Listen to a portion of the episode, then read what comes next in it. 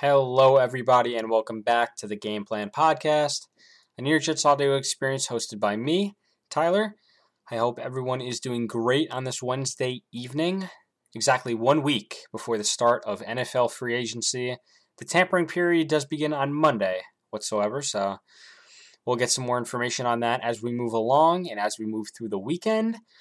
Um, as always, I have a little five question mailbag planned um, with mostly free agent questions, which I collected via my Instagram at New York Jets Game Plan and on Twitter at New York Jets Game Plan. Make sure you head over to those platforms and ask me questions on there as I roll out these podcast episodes. This is episode 13. Just wanted to say I really appreciate all of you guys for um, sticking around. I see all those download numbers going up, and I really appreciate it as we get closer to free agency. Um, without further ado, we'll get, we'll get into a few of these questions. Um, first one here is from at Lou Keefe. Rank these free agent wide receivers Kenny Golladay, Curtis Samuel, Will Fuller, and Juju Smith Schuster. The original question did have Allen Robinson in it, though he got franchise tagged by the Chicago Bears. Of course, a tag and trade could be possible there, but we never know. Nonetheless, he's not going to be a free agent, so we'll just go with these four guys right here. I'm going to rank them. Golladay is my number one. Uh, the Lions did not franchise tag him, a bit of a surprise. A little injury prone, um, I would be weary if I were the Jets if I was to pay him big money. I don't think the Jets are going to pursue him as heavily as they may pursue a guy like Curtis Samuel, but just a heads up there. Uh, second, there I have Juju Smith Schuster. I think he is going to be on the Jets' list. I don't think he wants to go back to Pittsburgh, and I think he's going to get the bag, the money, at some point in this free agent period. Um, I'm just not sure who it's going to be with. Um, he works majority in the slot, um, though he could be an outside threat if need be. Number three here is Will Fuller, um, speedster from the Texans. Texans don't look like they're going to re-sign him, so he's going to hit the open market. I think the Jets should be interested in Will Fuller. Has his injury concerns, as with most of the players on this list, though he is a speedster. He's still relatively young, and I believe he should be a target of the Jets moving forward. Number four on this list, though, in the Jets' eyes, should be number one is Curtis Samuel. Panthers free agent wide receiver Curtis Samuel. He recorded his first 1,000 yard season, I believe it was two years ago. This year he had a little bit of a down year, I would say. Not really, though. They brought in Robbie Anderson free agency two years ago, so or a year ago. That really helped um, their receiving corps. Not so much Samuel himself, though. Um, I don't think he really cares about statistics as much as the team winning. And I think the Jets should should definitely look into this player. Um, Curtis Samuel is young. He's fast. He reminds me of a shiftier, younger Jamison Crowder. Um, a bit taller than Crowder. Could work on the outside. Could work in the slot. Could work in the backfield. Could work relatively anywhere. So I think the Jets will look for that versatile position there in Samuel, and we'll see if they get uh, a deal done. If he wants to come to New York, he is Brooklyn born also. Um, good question there from Luke Keefe. Next question here is from at Liam Grimes. What player do you think Joe Douglas is willing to spend the most money on? Um, an answer here, quick answer, Joe Thuney. Uh, Patriots uh, offensive guard Joe Thuney is going to hit free agency for the first time in his six-year career. Uh, the Patriots franchise tagged him um, last year, not letting him hit the open market, primarily because the Jets and the Dolphins were involved in him um, potentially signing to their organizations. So this year, they're not going to franchise tag him. He'll hit the open market for the first time, and I can guarantee the Jets will be on top of him. Uh, he'll likely be their first phone call, um, and we'll see how that plays out. I would love Thuney on the Jets. Reliable, versatile, great run blocker, pass blocker, um, elite in those areas as well. Um, I think the Jets will definitely look to spend big money on him. I think per Spotrac, he's I think expected to make about 15.3 million a year. I think that number is going to be higher than listed there.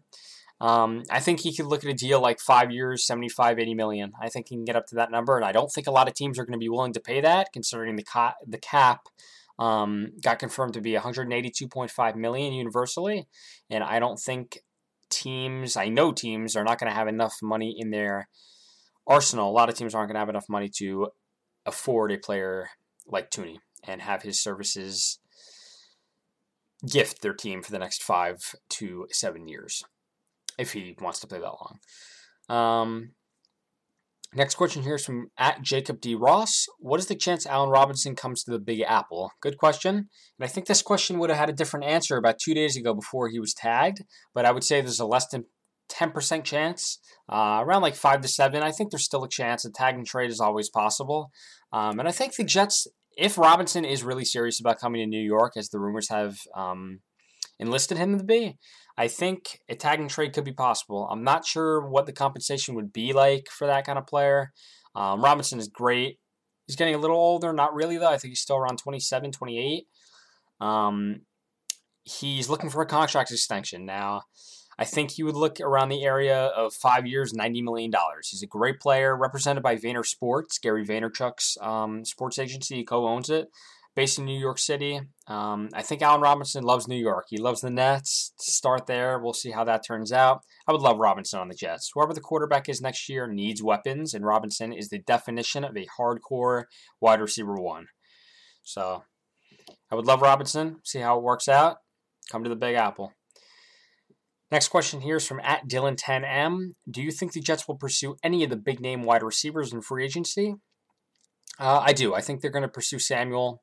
If he's that big name or not, I think they're going to pursue him, and I think he's going to fit right into that uh, Mike LaFleur system.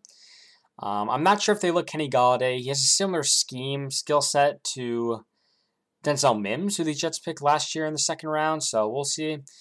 Golladay also has his injury concerns. Mims also has his injury concerns, so I think they're just gonna um, chill with Mims there and not look too much into the Kenny Golladay market. Um, he's gonna get a load of money in free agency, um, deserving or not. He's a good player. Um, I don't think the Jets are willing to drop that much bank on a guy who doesn't play many 16 game seasons and is has been stuck on a Lions team that has been riddled with dysfunction for a little bit now. So we'll see how that turns out. is going to go to a good team regardless, I believe. I think the Giants are a good fit for Golladay if they can get their cap situation figured out. Not so sure it's the Jets. Um, next question here is from at uh, Vibina Lisa. Should we pursue Packers free agent running back Aaron Jones? Um, quick answer here: not for $14 million a year um, which he is rumored to go for. Um, I think the Jets shouldn't spend big on a running back in the free agency market. I know they're rumored to have interest in Marlon Mack, Colts running back who was injured last season. Um, I think guys like Jamaal Williams, Packers, um, third down running back. I don't think they're going to go uh, deep within this running back free agency class and pay a guy like Aaron Jones 14 million per year to occupy the backfield. I know Saleh wants to run the ball, and I think the Jets do need a good rotation of running backs. I'm just not sure Aaron Jones is the guy to be uh, in that backfield at 14 million a year. Even though the Jets have the money, I think they're going to allocate those funds to a better position.